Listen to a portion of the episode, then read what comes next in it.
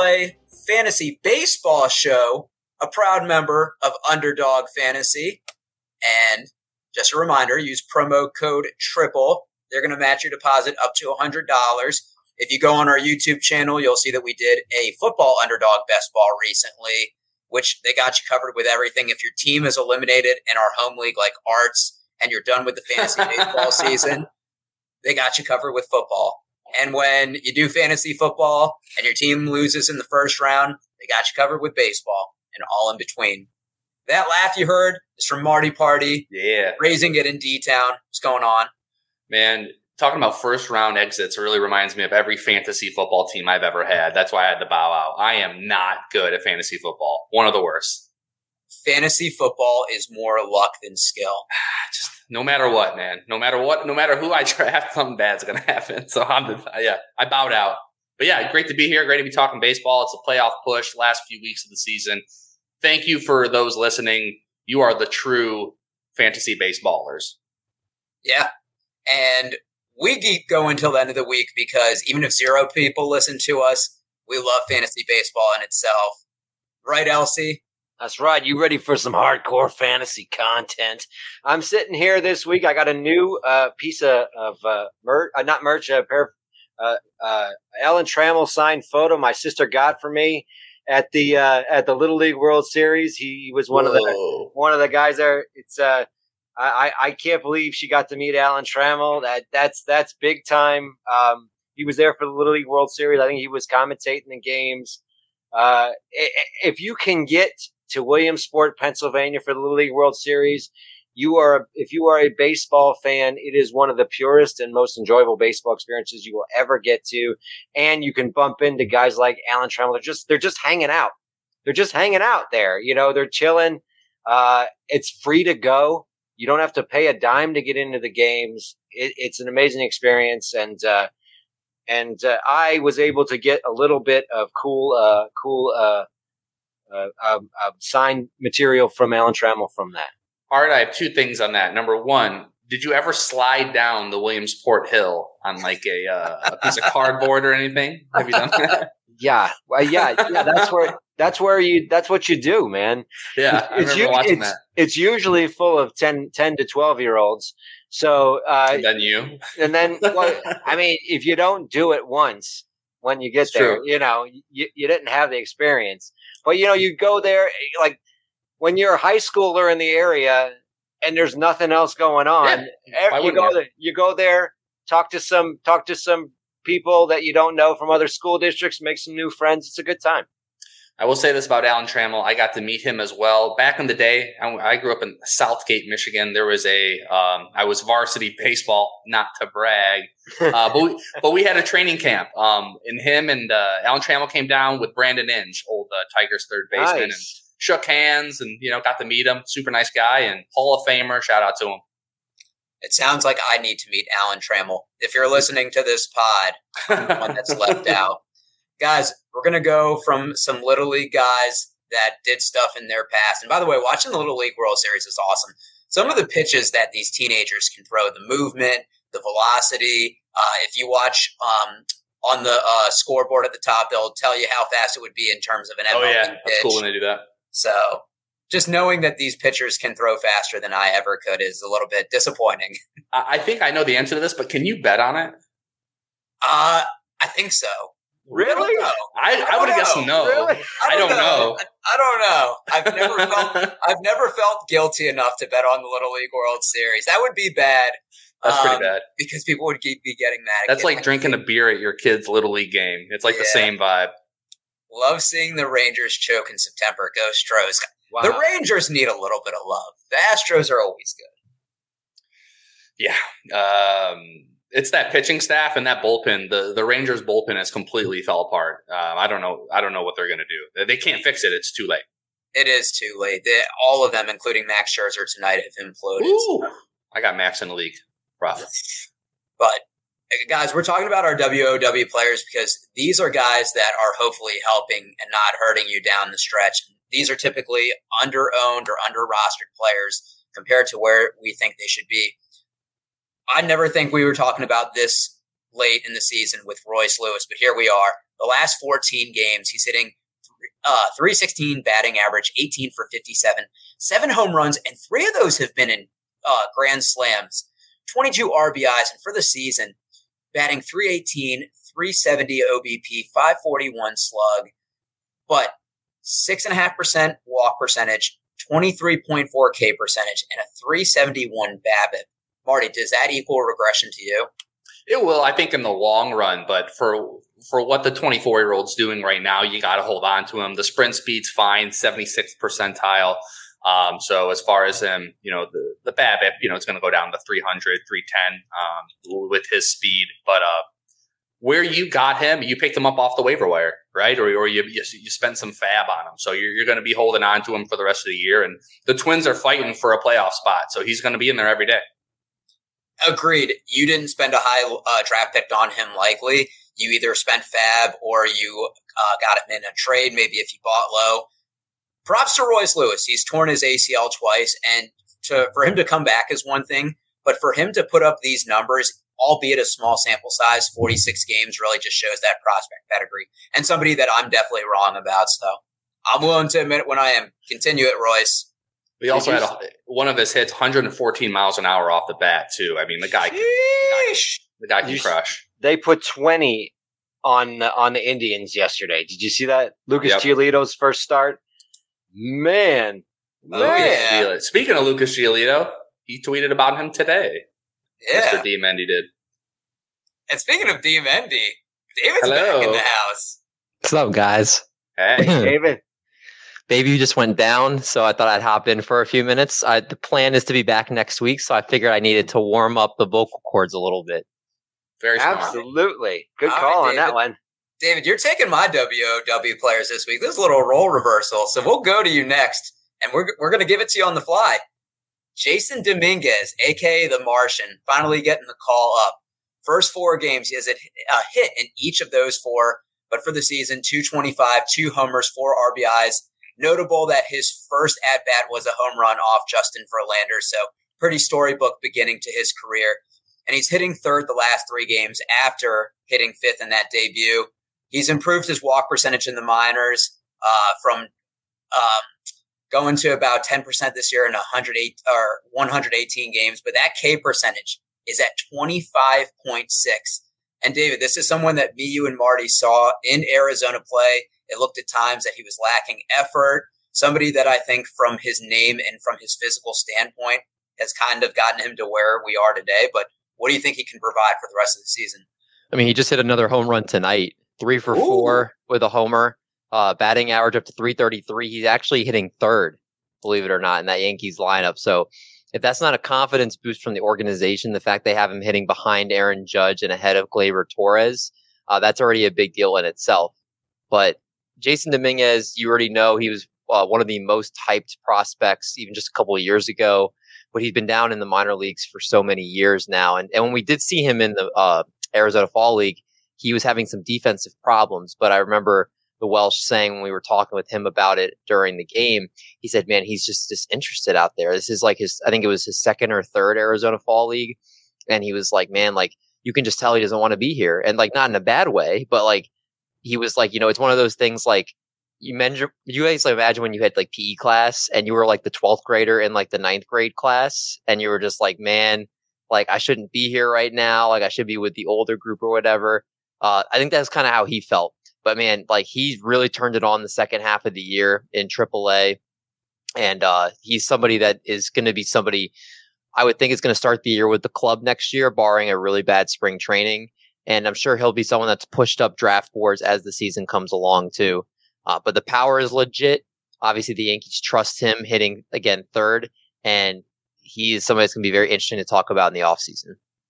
He is, and David. I mean, you brought up a point that physically he has he's bigger than a lot of these major leaguers right now, and you know he's kind of shows the true out the through the true three strikeout out or the three true three come outcome of walk at 15%, striking out. And he hasn't taken a walk so far in the majors through five games, by the way, or a home run. So uh, definitely a polarizing figure and someone I know the Yankees are hoping they pan out. One thing, too, just I'll add to had 109 games in Double A, a 254 average, a 781 OPS, 15 homers, 66 RBI, 37 steals. Uh, but then since uh, July 1st, that went up to a 331 batting average with five homers and 19 steals. Triple A was only nine games, but he had 10 RBIs, three stolen bases, hit 419. So basically, just obviously the Triple A numbers are only nine games, but in Double A, after July 1st, he really went on went on a tear, and that's what he's kind of been carrying now to the big league. So yeah, someone very interesting to watch. Well said, David. You've been documenting him for a while in the call up.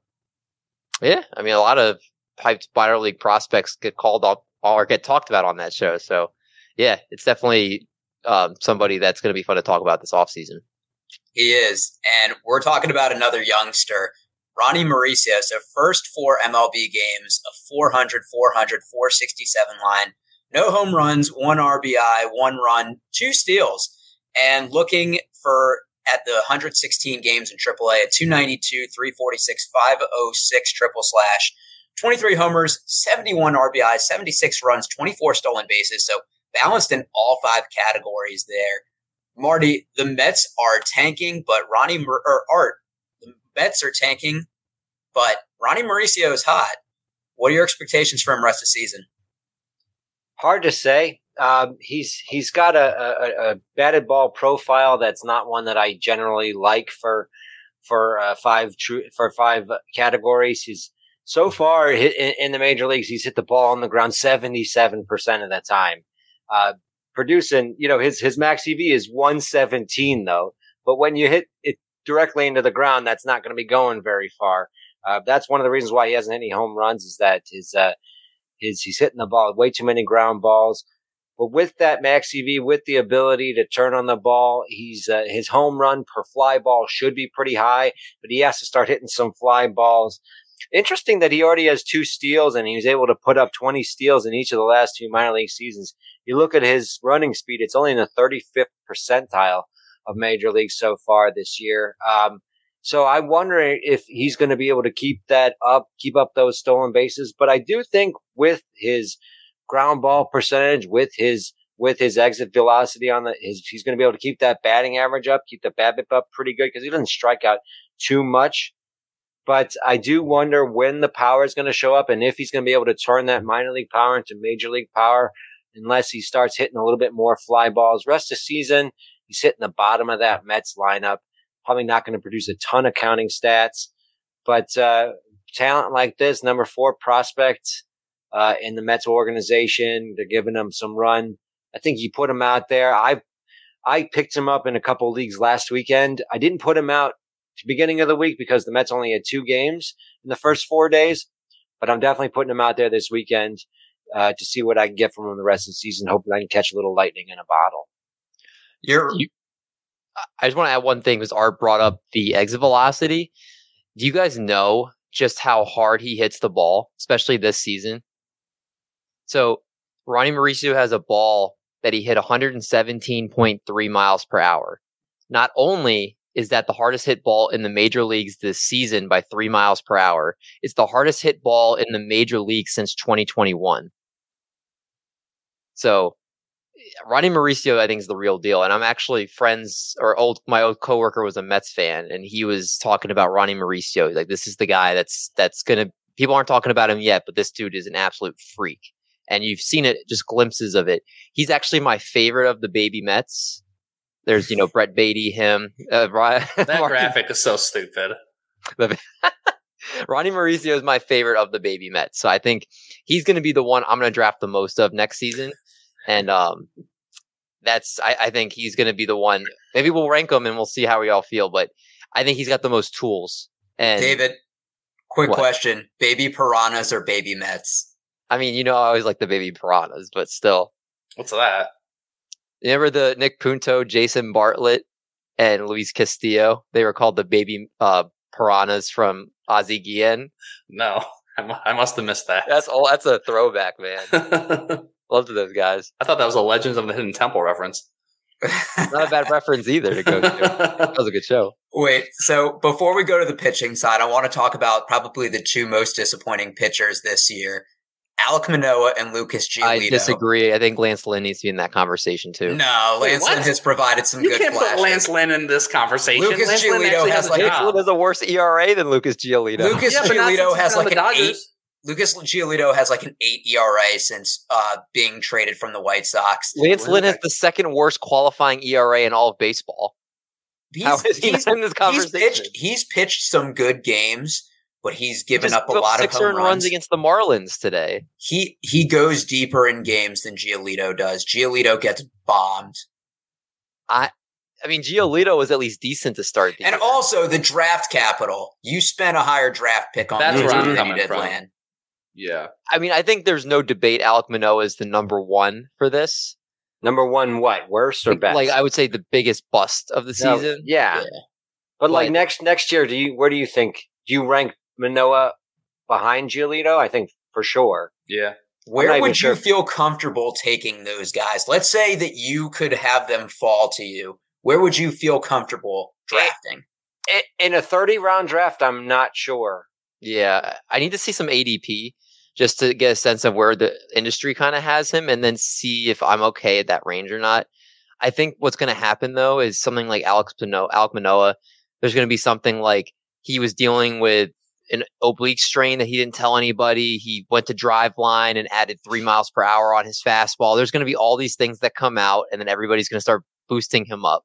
I already know it's going to yeah, happen. uh, as as Toby said, round thirty one in a thirty round draft. I think Yeah. I, I, I think I think they're draft champions like in the 40s rounds, guys. At this point, right now, until I find like Giolito has been bad the last two seasons, and like you go back 2019, he was horrible. Uh, hard to see. Like he's he's starting to become one of these guys where you don't know what you're going to get from him. Uh, and Manoah, I'm not even sure he's going to be up pitching next year. I mean, I honestly, with how bad he's looked this season, I'm not even sure he's going to pitch next season in the majors. Do you remember we had this conversation about Lucas Giolito last year? And David, you said the same thing. They'll say like, "Oh, he never regained his full body from COVID because he had COVID early last season," or like, "Oh, he lost weight and he lost velocity because he was battling an illness." We can't make excuses for him anymore. This is a trend. That's true. I think all three on the are on the do not draft list for me. Even Lynn, my boy. It's just there's no reason to. Yeah, it might be one of those things where the age is starting to catch up with him. But let's talk about three pitchers who are probably more useful than the three we talked about. And we're starting with Luis Ortiz, and this might be a little bit of a questionable call, but we're at this point in the season where injuries are starting to pile up, and you really just have to play who's playing and producing at the moment. So Luis Ortiz, over his last two games, he has 11 innings pitched, three earned, only nine walks to five Ks. I will say one of them was a start. One of them was against Relief. Uh, one was against the Royals and one against the Brewers. Overall, a 4.9 ERA and a 1.74. Um, but with expanded rosters, the Pirates are potentially tanking. He's looked good his last two outings. He's in line to make another start next week. Marty, are you are you risking playing him? No. Only in a 15 team league where because I don't have anybody else. Other than that, no. Is there any optimism with him? Not not this year, not with that team.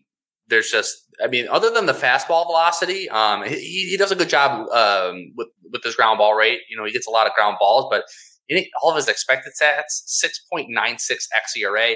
Yes, that does look back to his entire year, but just for now, this is. I mean, uh, the only way you would play him if your ratios are done are completely screwed and you don't care, and you maybe you can get some Ks, maybe pray for a win or whatever it is. In that instance, yes, but 10, 12 team playoffs, no. Let me ask you, you're in a 12 team league. He's facing the Giants and you can stream someone. Do you play him? Not not a god awful offense like the A's or the Royals. And not someone where you're like, okay, I don't feel comfortable against the, the Twins.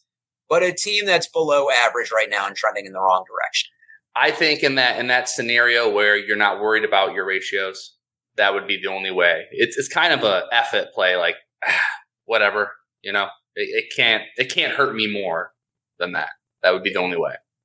Yeah. Just kind of give some context about maybe the opportunity that you would play him or, you know, if Marty said like it's deepest leagues, it's kind of the effort. I need an outing and he can give me a little bit of upside.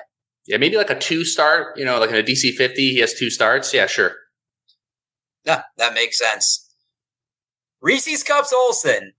And surprising, Marty didn't want to talk about a Tiger, but David will instead. So the last game at Chicago White Sox, seven innings pitched, four hits, no earned, no walks, and one K, which is ironic because the game before that against the Yankees, he had 10 strikeouts and went 4.1 innings. So last game threw 79 pitches, but prior to that, he's gone at least 90 in four out of the last five, even topped 100 one of those games. He's thrown the fastball and slider about 60% of the time, the slider with a 214 XBA, the fastball with a 279 XBA. He is getting hit hard on the sinker. His third most thrown pitch at 20% with a 300 batting average. Last year went 119 innings, which is the most that he went. He's sitting at 116 currently. Detroit really isn't fighting for a playoff spot. So we'll assume that he will have his innings capped at some point.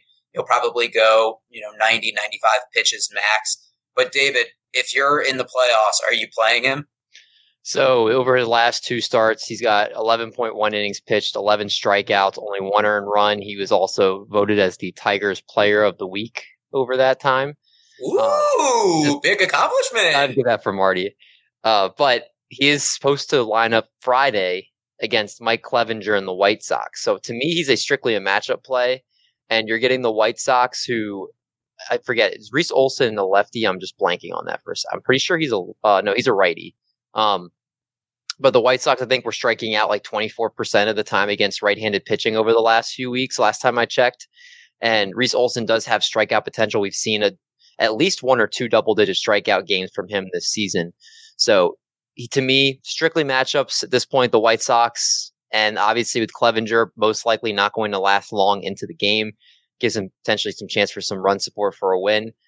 I, if I'm in the playoffs, I am taking a chance on Reese Olson this week in that matchup. I think he will pay off uh, more often than not. Even if he doesn't go necessarily seven innings like he just did in his last start, I do think he's going to be somebody that gives you a good enough start where it'd be worth starting him. Yeah, and he the White Sox are the team that he played last week that he gave up one hit. The it is interesting when somebody plays a team twice in a row.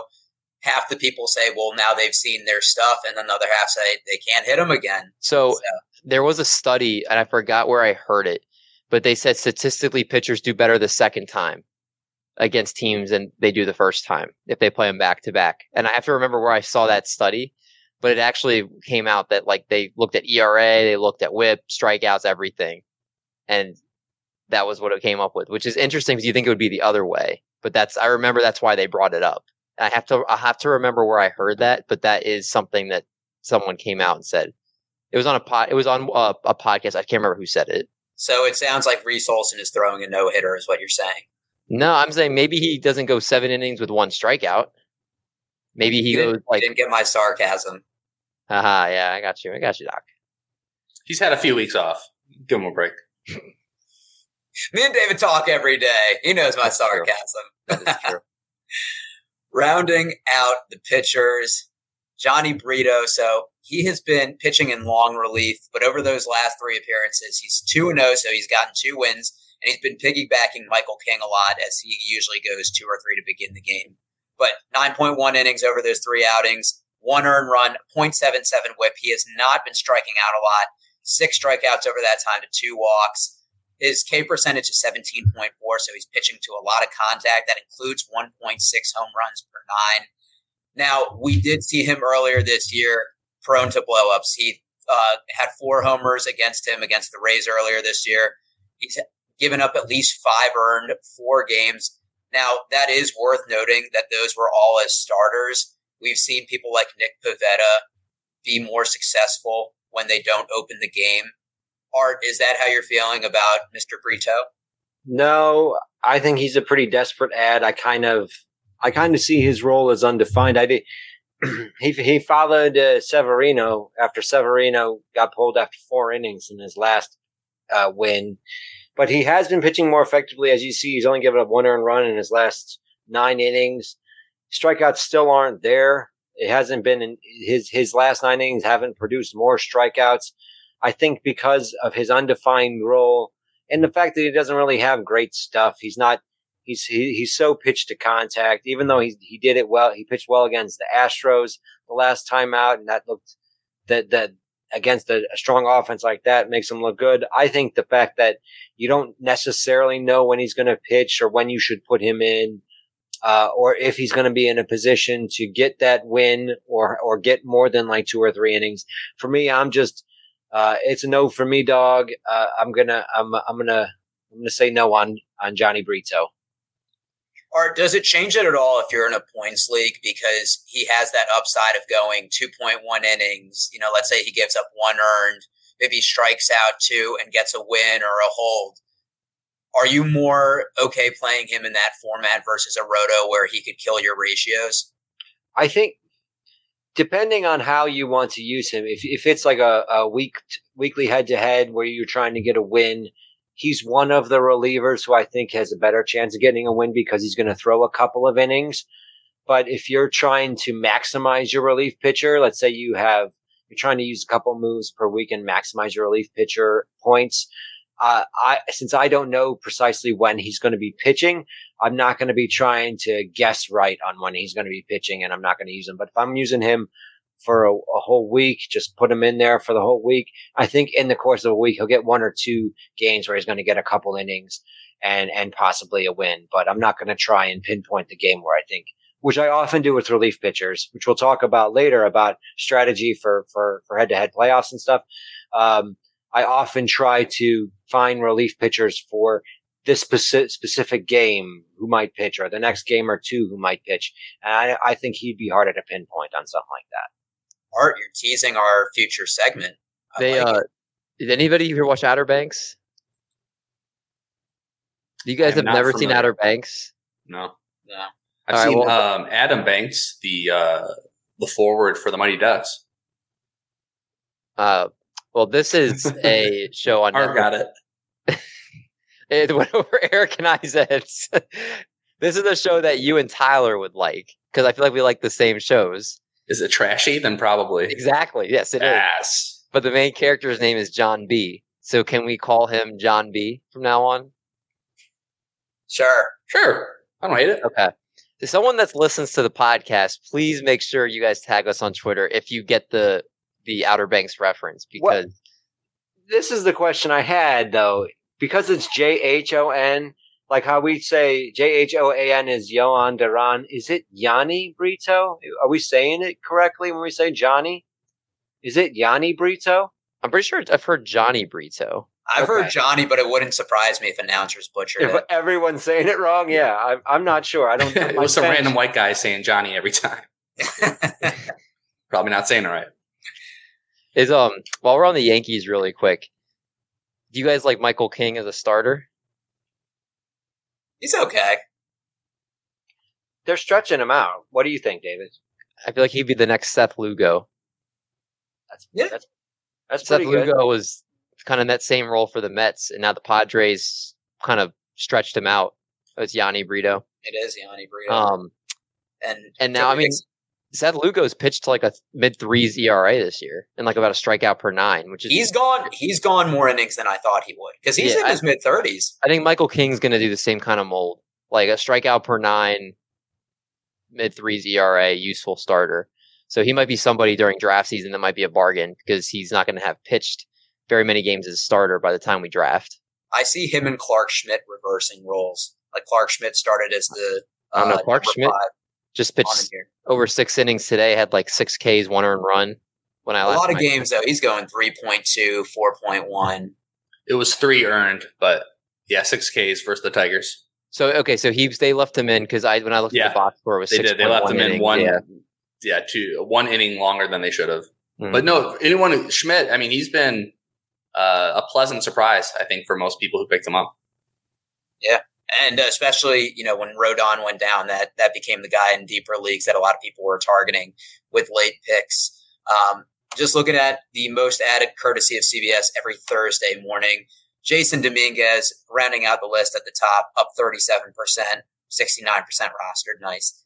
Davis Schneider is the second most added player in the last week, up 31% by Rob Schneider. David, Sch- I was watching the the clips of it last night. Dying. Davis Schneider is thirty one percent added. Rating PG thirteen. Love some Davis. We killed this joke so much that Marty and, and Art just shake their heads now. Do it. Uh, you got a You smile out of me. I'm You know what? I hope he kills it next year so we can talk about him every week. I might just draft him just so I can uh, talk about him all the time. When we do more our underdog best balls, I'm getting him in every draft. Yeah, for sure. Ronny Mauricio up 19%. Jordan Wicks continuing his stretch up 18%. Matt Manning, JP Crawford, Luis Rengifo, and Jose Quintana. That's making my eyes bleed heading out this list.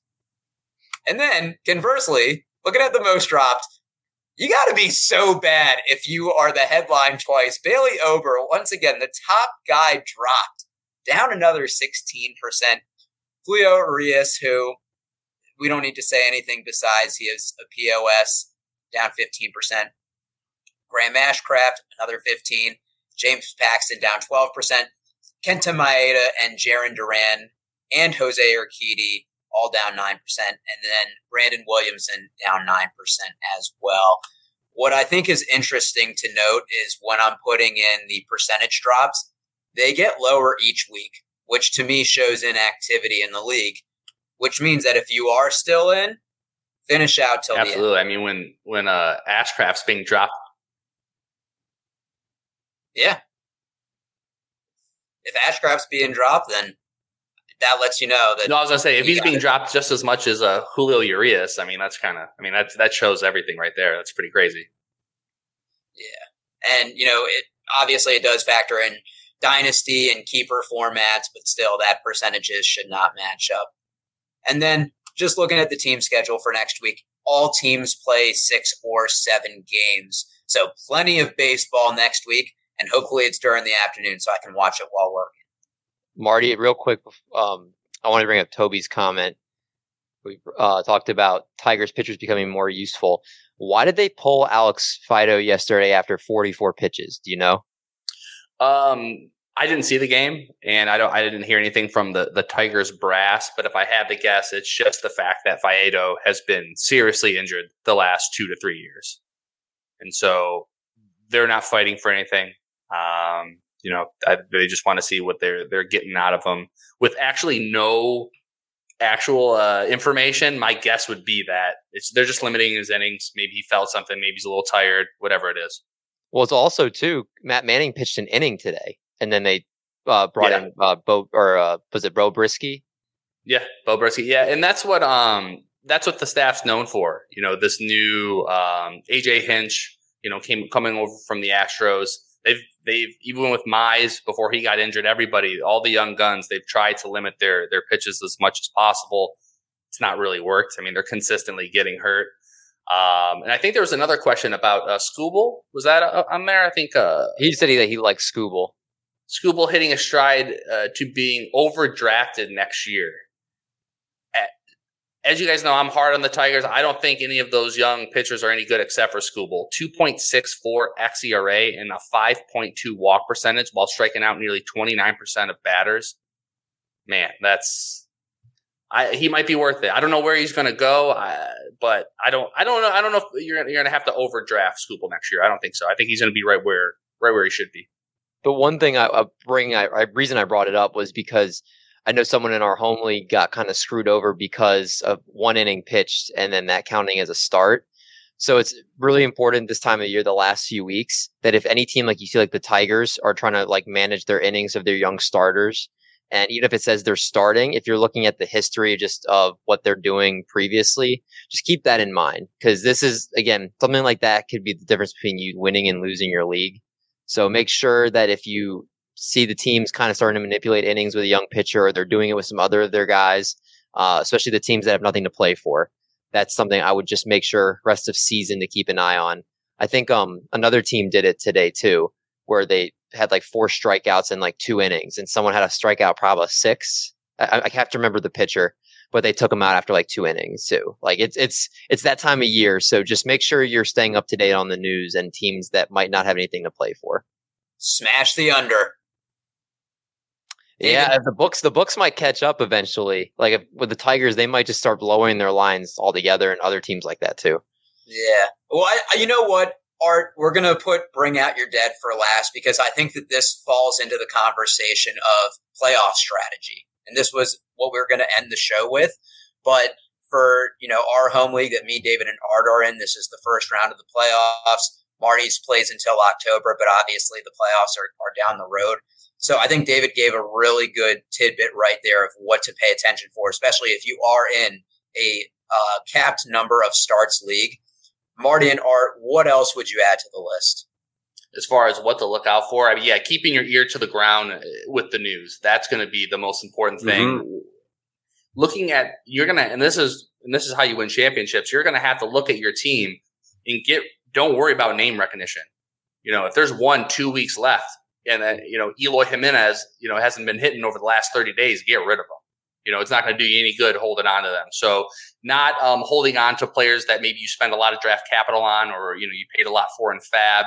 If they're not, if they're not hitting their stride right now, get rid of them. And then the second thing would be staying close to the news as much as possible because people are moving in and out. There's going to be there's more. Uh, I think who, who was called up today? Was it Lawlar?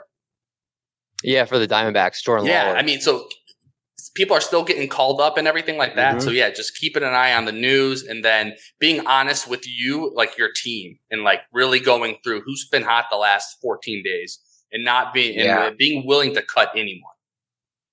Yeah, and I was I'll, add to that. Like as I was talking about earlier, what I like to do, especially when I need to, like in a in our points league and then and in other points league, relief pitchers who haven't pitched in like three days are going to pitch in the next one or two days. So if they have like and and I promise you, you don't know all the relief pitchers who have like a one WHIP on the season, who haven't pitched in three days. So just eh, take do your homework as you're going through your adds for league, especially if you have like if you're able to do adds each day.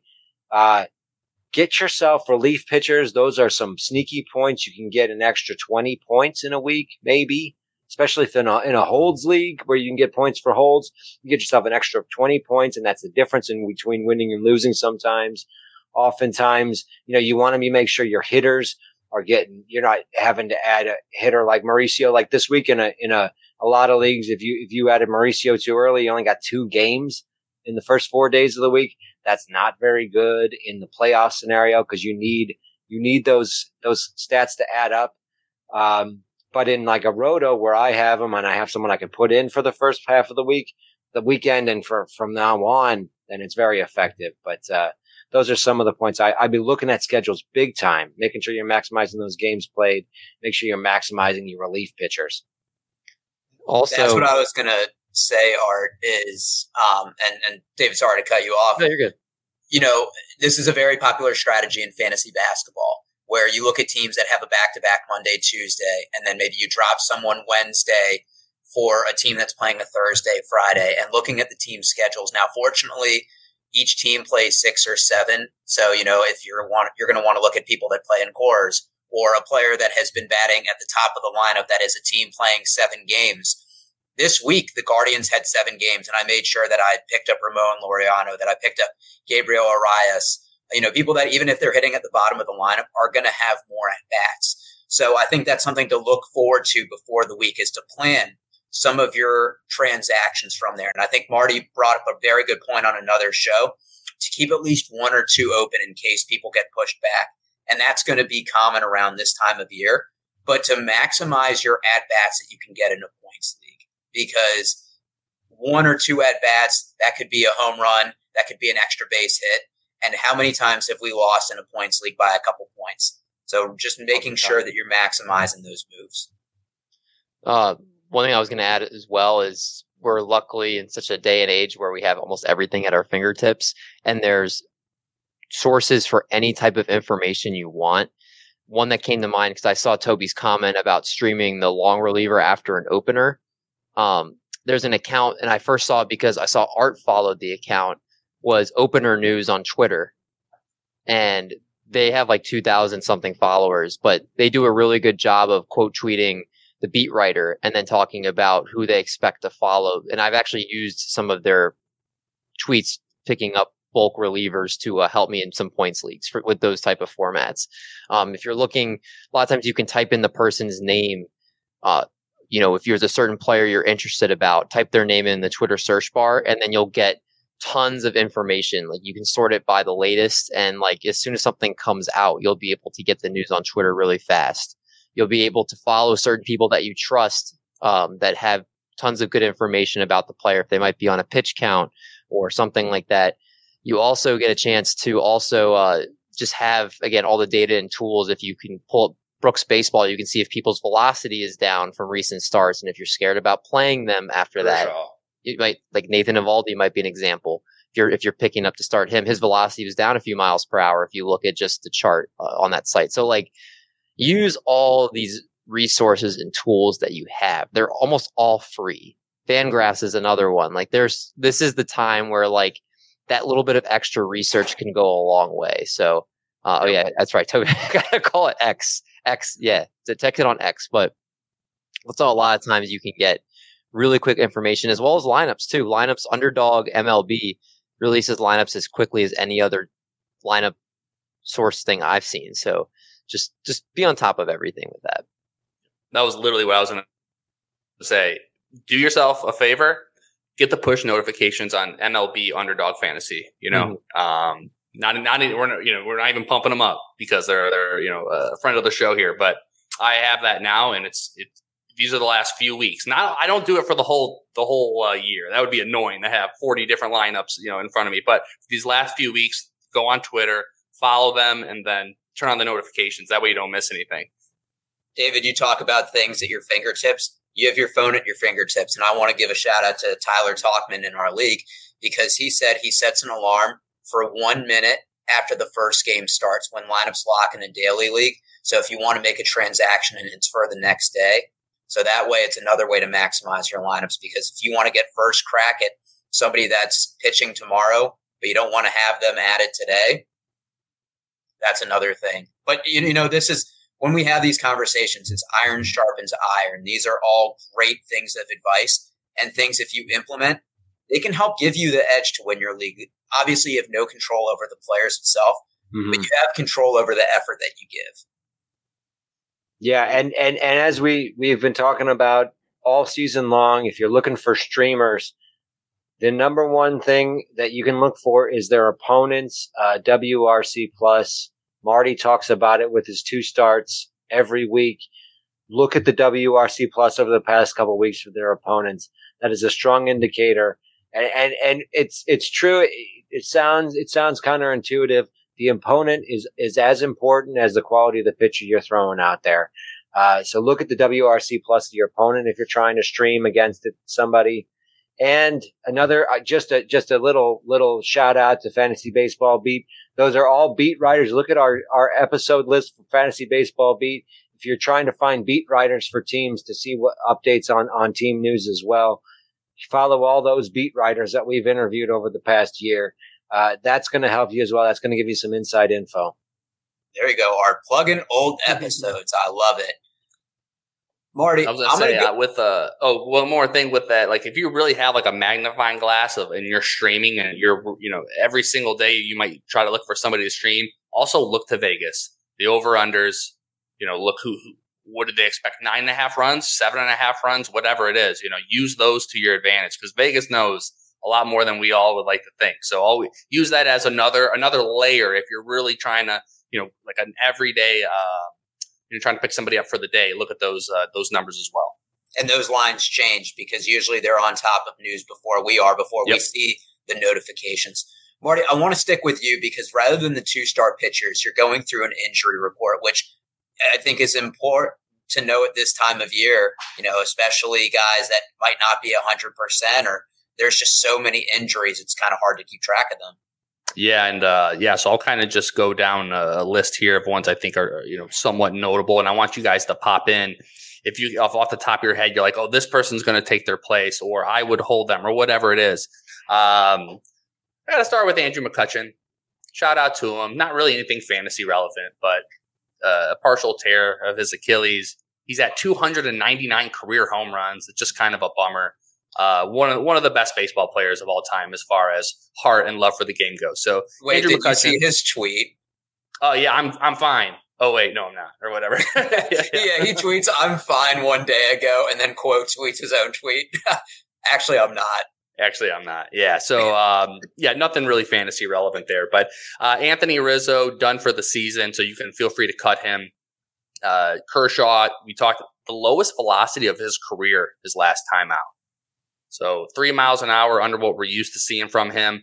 I don't think there's anything actionable. I don't think you're going to be able to cut him or, you know, you're going to drop him or anything like that. Um, but yeah, th- that's something to keep an eye out. Uh, Soroka, numbness in the fingers. It's not good. That sounds like a nerve issue. Yeah, that could be um, what, a thoracic outlet syndrome. Was it Ren- Potentially. Raynaud's? That's what uh, Yeah. Woodruff has. Yeah, Uh, Woodruff was on the best side of it though. It was only three, four months, and he was able to. He's been pretty good ever since he got back. The uh, Mhm. the other side of that is um, Strasburg, right? Yeah. So yeah. um, between the Achilles and now this, I mean, you just uh, you, you hate to see it. Uh, Ju- uh, I almost said Justin Bieber. I'm a Justin Bieber fan. Uh, Shane Bieber, uh, Triston McKenzie, both expected back September 20th. Guys, I want to ask you, um, are they worth holding? Maybe not i- in a um, Matt Manning diagnosed with a fractured foot to miss rest of season. Underdog fantasy guys, just send me that. So Wow. sorry to come out of nowhere, but it's I'm on my phone that popped up. That's what I'm saying. Get the push notifications. You you know you need them. They're, they're right We're there for plugging you. them so much tonight. I know. Give. it- I'm expecting the check after this. Um, but yeah, do you think they're worth stashing like in a 15 team league? Uh, No. Bieber, McKenzie. No. Don't worry about it. it's two. It's two weeks from today. Yeah. Um, that's so that'd be two that's a starts. long. That's a long stash. Even Yeah, even if they're not, um, you might get two starts from them. Yeah. I, I don't see much upside because they're probably limited coming back right away. Like they'll probably be on a pitch count, especially the Guardians, um, who I don't think have incentive financially to rush him back.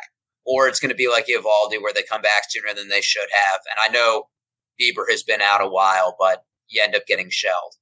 Yeah, I, I think Cleveland still hopes to maybe make the playoffs. So if they were to do that, maybe two, three innings just to see what he looks like, and then you know get him ready for October. Uh, Shohei Ohtani uh, left with oblique tightness.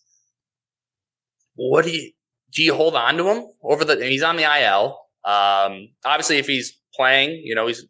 I mean, you probably you have to just you have to hold him, right? Is that kind of what so. we're doing here? Uh, oblique is always uh, is always tricky because you never know how long that's going to linger. Of course, if you have an IL spot, this is not a question. The question is if you don't have IL spots. Yeah.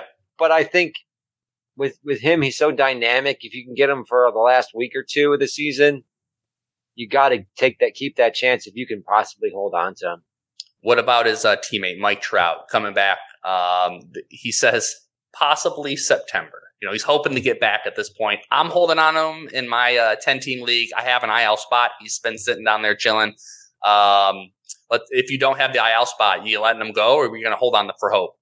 I would hold on to Trout for now. With Ohtani, I would pay very t- close attention. He's out of the lineup tonight against the Orioles. He wasn't in the lineup yesterday. They said he's day to day with oblique tightness, and then, um, you know, this is from the general manager or from the manager. We'll have a conversation, but I think we dodged a bullet. But the uh, test did show a tiny bit of inflammation. The Angels are soon to be eliminated from the playoffs. Yep. So, and it, but I think what's interesting about this is they still have incentive to play him to get fans to come out because even if they think he's going to leave, fans might say, "Okay, I want to see Ohtani play one more time."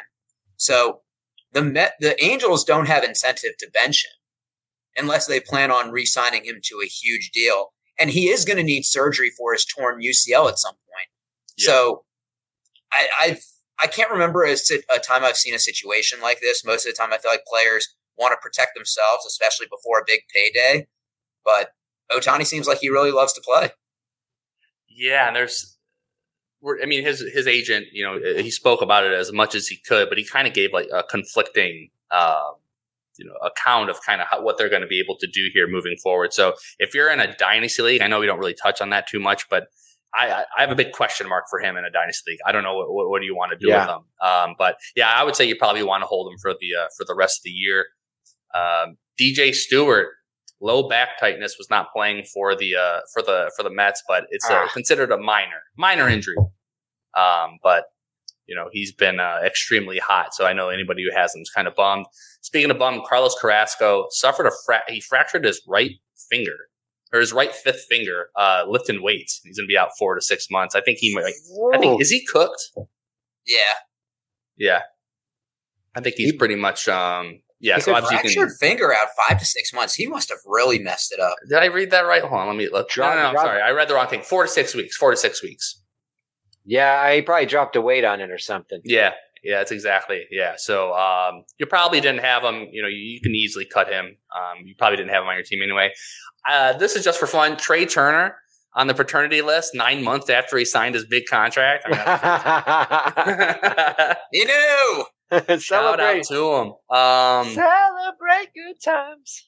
I have him on my Glarf uh, team. I drafted him in the first round. I think seventh overall. He's been, you know, as you guys know, he's been pretty brutal for the first five months of the season. He's finally turning it on, and now he's gonna go. Now he's got to go back home. Um, but yeah, so you, you really loved what you got out of Trey Oneil Cruz.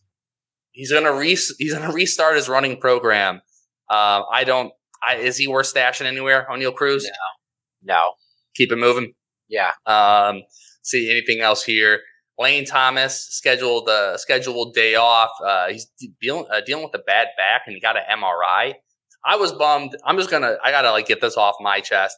I sat him for the weekend for the Friday, Saturday, Sunday because he was day to day on Thursday. He hit a home run Friday. He hit a home run Saturday, and then he hit a home run Sunday. I was very upset, so I put him in for Monday, and now he's back on the uh, he's Oh. back to day to day. Oh, So yeah, you gotta brutal. you gotta love that. That and that comes from not paying close enough attention on Friday to see that he was back in the lineup, and that cost me three home runs, part of the triple players ball, down to number two overall. I'm sinking ship here, um, but yeah, that's that's pretty much it. I really I don't think there's too too many um, too many thing else out there. If Bo Um, Bichette is a free agent, you you picking him up? He's supposed to be back on the Well- from the IL Friday. Yeah, you got to Oh pick my him up. oh gosh, yes. The only Yeah. reason I would think that you wouldn't is because I don't. It would be interesting that he goes with tendonitis, then he goes with a right quadricep strain, and I know Toronto is is um, chasing a wild card spot, Yeah, but, but, they, like that but would they're that- not guaranteed that though. Yeah, so. it, it would feel like it's pushing him back if they made him an everyday player. Because think about how much you're using your legs and everything you do to swing, to run, to field. Yeah, I would say at least throughout the entire year, he's not stealing bases anyway. So it's not like if you do plug him back in, you know, you're you're worried about not having that that facet of his game. He had to, he hasn't utilized his legs the entire season um, when it comes to that. So, but yeah, I would definitely pick him up. I mean, that's Yeah. that'd be great. Yeah, he's he's he's pretty dynamic, and they, I mean, I they they might not have a lot of DH spots, but I think he'd push whoever they're putting out there at DH uh, into a different different role. Um, yeah, I'm not sure. Depending on how whether he's able to field, I think I would pick him up on the chance that he's able to come back and play full time Friday because he's he's so dynamic. I, was- I just wanted to ask you guys this: Is there anyone who's more day to day than Max Muncy? Like off the top of your head, have you ever like? Is there a player you've owned that I see D to D every time I look at that man? Most of the time he plays, but it's just Eloy's getting up there. yeah, he's up there. I Yeah, feel he like he just just played- gets hurt. He just played 16 straight games, so I, I will say that I haven't seen it in like two weeks. Yeah. But uh, he's either hurt or he, it's a maintenance day off from him being hurt. That's rough. That's rough. Eloy's tough. Yeah. And Max, I have Muncy on a few squads, and yes, I, I feel Day that. day. I'm all checking him every week. But yeah, I can't. You guys got anybody off the top of your head that you're holding on to, or you know, you, I mean, you're just the last in your one. IL? Sandy, Sandy, who, Oh, yeah.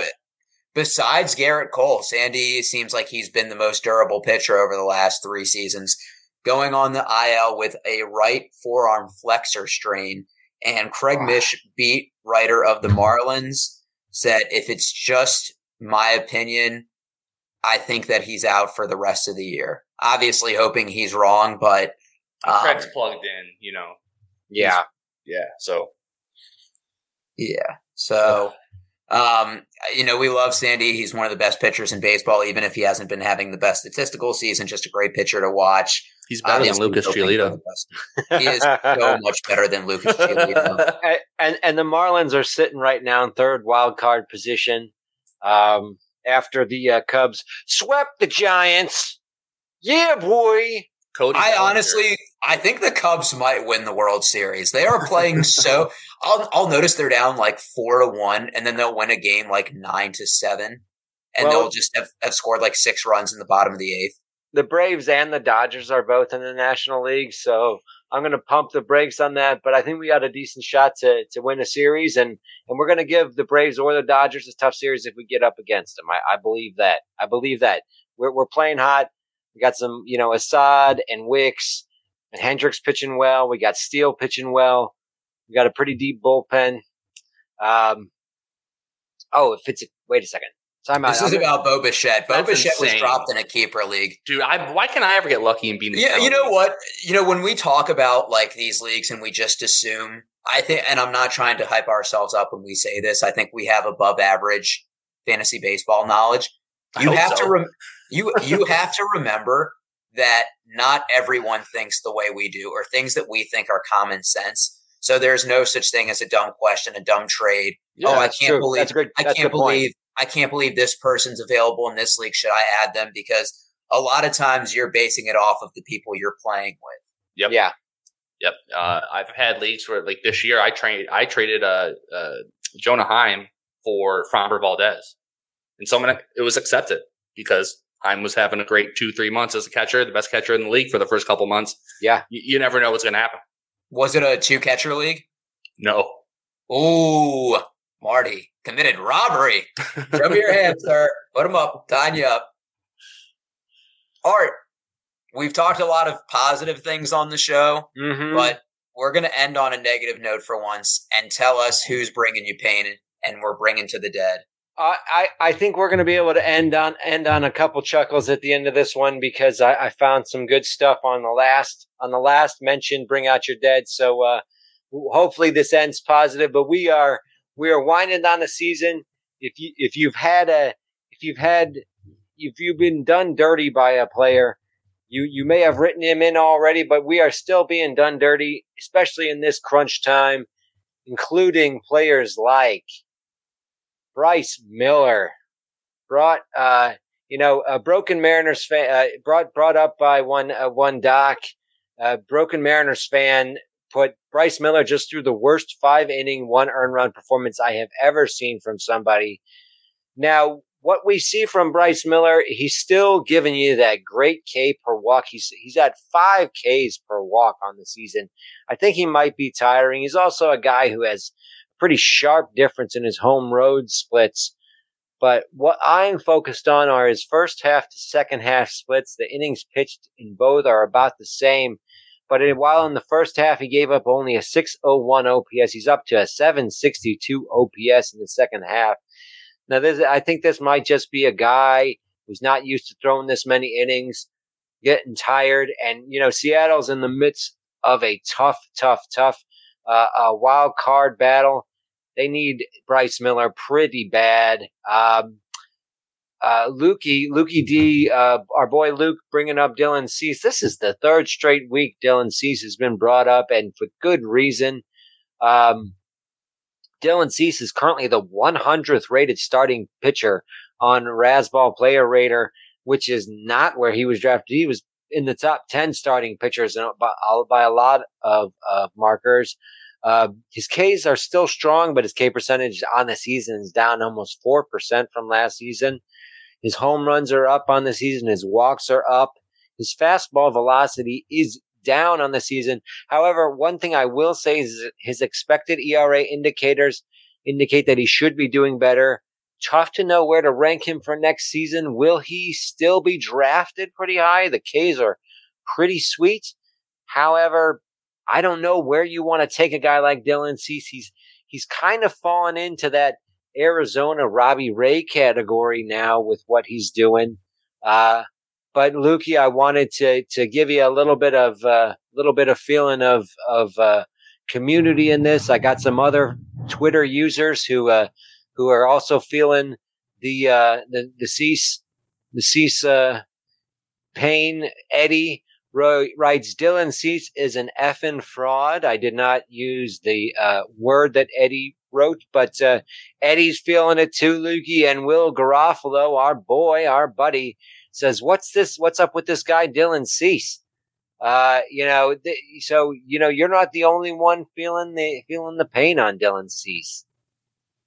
I almost included him too, but I realized that I had to uh, I had to change it up a little bit, which yeah, his yeah. change isn't good. What would be the earliest you take him next year? I know we don't know, we haven't looked at anything, but like, is he? I would take him close to pick hundred. Uh, let me here. Here, I think it may be a better question. SP two, SP three, No. SP four. SP three at best. I Okay. think I I think I'd go f- because of the ratio damage he'd do to Yeah. you.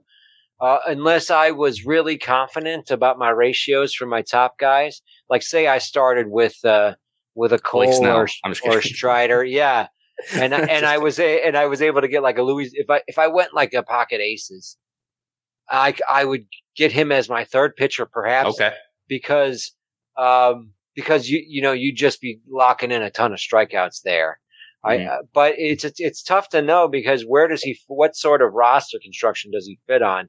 And I think next season what I'm really going to be focused on is roster construction. Something I that like the will- Robbie Ray comparison. I think that's That is interesting. That's really good. I'd also be interested to see if uh, Cease is on a new team. yeah, can we get this guy on a real base, like a real professional baseball team? for I God's feel like he, I feel like he has the makings to be uh, a low end SP one to go back if he was just on a team that developed pitching well and there wasn't drama. Absolutely, absolutely. The culture and the White Sox, spoken about by, about by ex White Sox players, it's not good, and it's not easy to perform there. Um, so who, maybe we'll get him on a new squad. The, the White Sox clearly did not want to give him up at the deadline, or did not find the right deal for him. But they still have a lot of talent on that roster. Let's let's not let's not mince words. That team that roster has a lot of top end talent that has been underperforming for a few seasons now hopefully they can turn it around. Maybe, you know, the new management, no one likes the new GM there. None of the Sox fans think they did a good job with that hire. And I'm not sure if anyone thinks Pedro Grifol is the answer at manager. So maybe they get a new manager next season. So we'll see. You know, maybe we can gin up some some some love for him. But where we're drafting him next year, that is that. You know, I'm not sure ADP is going to matter to me with him. It, it's going to be about roster construction and whether or not I can I can stomach the walks he gives up, whether or not I can stomach the potential blowups he gives up. That that that's going to be whether where I want to take him because the strikeouts super juicy. Uh, David next brings up Andres Munoz. Uh, Andres Munoz just coming off the AL reliever of the month for August gives up a big loss yesterday to Cincinnati. The Mariners were about to go up two games on the final wild card spot. Now they're just sitting one game up on Texas, on Toronto, just brought up uh, when we were talking about uh, Bo Bichette. So that loss is big.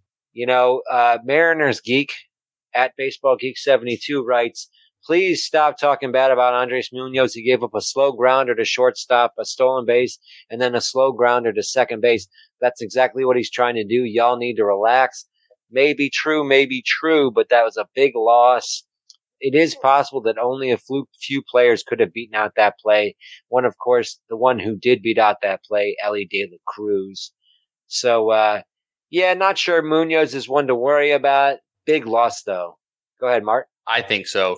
I, I think he's because I have him um, in a saves holds league, and yesterday uh, I, I play on Yahoo with with him, and in the uh, ERA it said infinity. In WHIP it said infinity. That Yahoo didn't even bother telling me how bad he did. It just says infinity in all the categories. Uh, and today he uh, in one inning he gave up a run, uh, two, two walks. He had two Ks though, so the strikeouts are there, but Okay. can't trust him right now.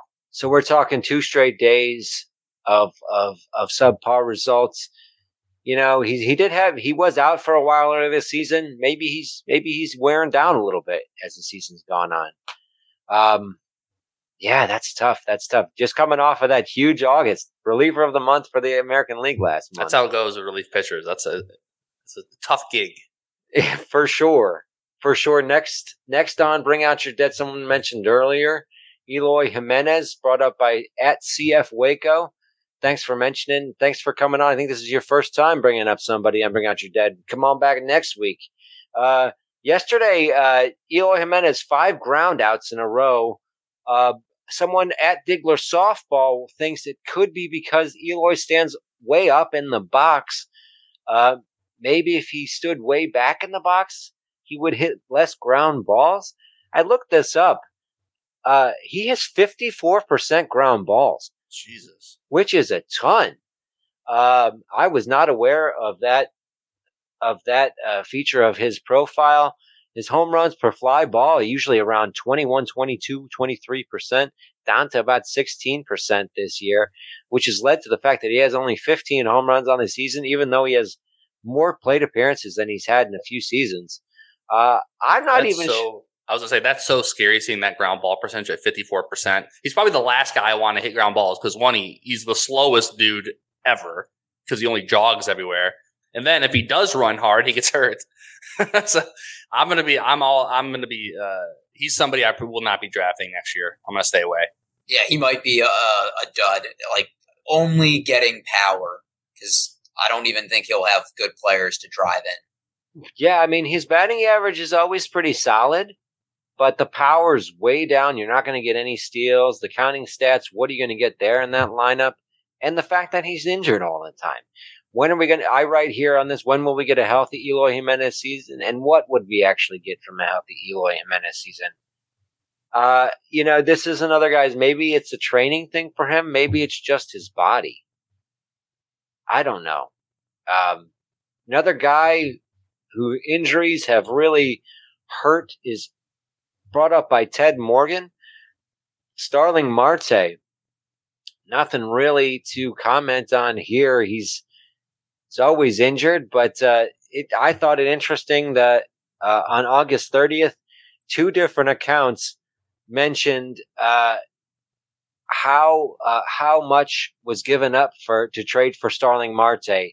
Logan, a, a Diamondbacks fan, talking about how uh, how the D-backs traded uh, Liover Peguero for 33 games of Starling Marte and what a bad deal that was. And then uh, talking about how the A's traded Jesus Luzardo for just 56 games of Starling Marte. So if you are a fan of the Mets, what you want is for them to trade Starling Marte. So he needs to have a start of their good season next year.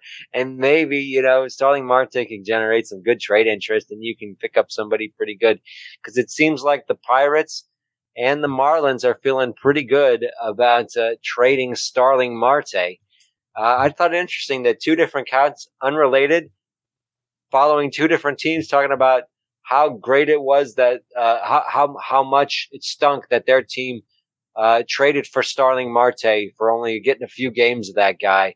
Uh, so there's a lot of pain from Marte going around. The, the, the funny thing that I love, there's a, this comedian who has this bit talking about how baseball announcers can be out there, uh, and all of a sudden when a, when a Spanish player comes up to bat, they become Spanish. Uh, Dan Vogelbach flies out to right field. And now for your Mets, Starling Marte. You know, That's so true. it's so true.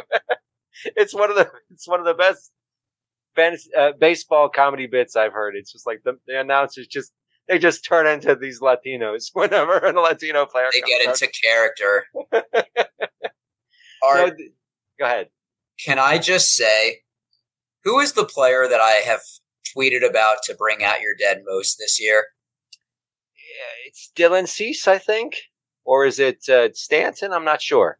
I, well, I don't have Stanton anywhere. Think about the beginning of the season. Who did I complain about a lot? Oh, my Come on. memory. My memory's gone. Beginning of the season, who did I poo poo on super hard? Byron didn't have Buxton. He didn't have a home run for a while. oh, it was Jose uh, Abreu. Jose Abreu. Jose Abreu. Yeah. Do you want to know what he's doing tonight? What? Three for five with two home runs and seven RBIs. Jose Abreu, I am glad I stuck by you. In a must win playoff game, You have 19 points in ESPN standard point scoring. I can forgive you all that you have sinned me this year. And I hope everybody that tweets excessively about players that do you wrong, you are getting the same joy I'm experiencing right now. At some point, may you get redemption from all the pain. Yes. You just have to hold on to them for the entire season and they will reward you. yeah, yeah. So I got I got these five. We're throwing out on the cart. Uh, uh, we'll be back next week for all your pain. Thanks. There we go. There's uh, four four things in life: death, taxes, and people bringing you pain in fantasy baseball, no matter what. But that's going to wrap it up for us. Week 24 in the books, and you heard it from David. You heard it from the man himself. The sources say that he's going to be back next week, so he'll be back hosting, and it will be the Menage a Quattro, right, Elsie? I'll say, Doc, you have done an outstanding job coming in and hosting. We appreciate you. Yeah, get your flowers. I appreciate it, and potting with you guys makes it easy, and uh, it's fun. Something I look forward to each week. And I was telling David when you host, you look at the the score sh- or you look at the spreadsheets. You look at the players differently because you have to analyze everything rather than me just focusing on uh, streaming for the weekend, which isn't even relevant now. But for Marty, for Art, for Elsie, I'm Doc. Good luck this week. We'll catch you guys next week for week 25.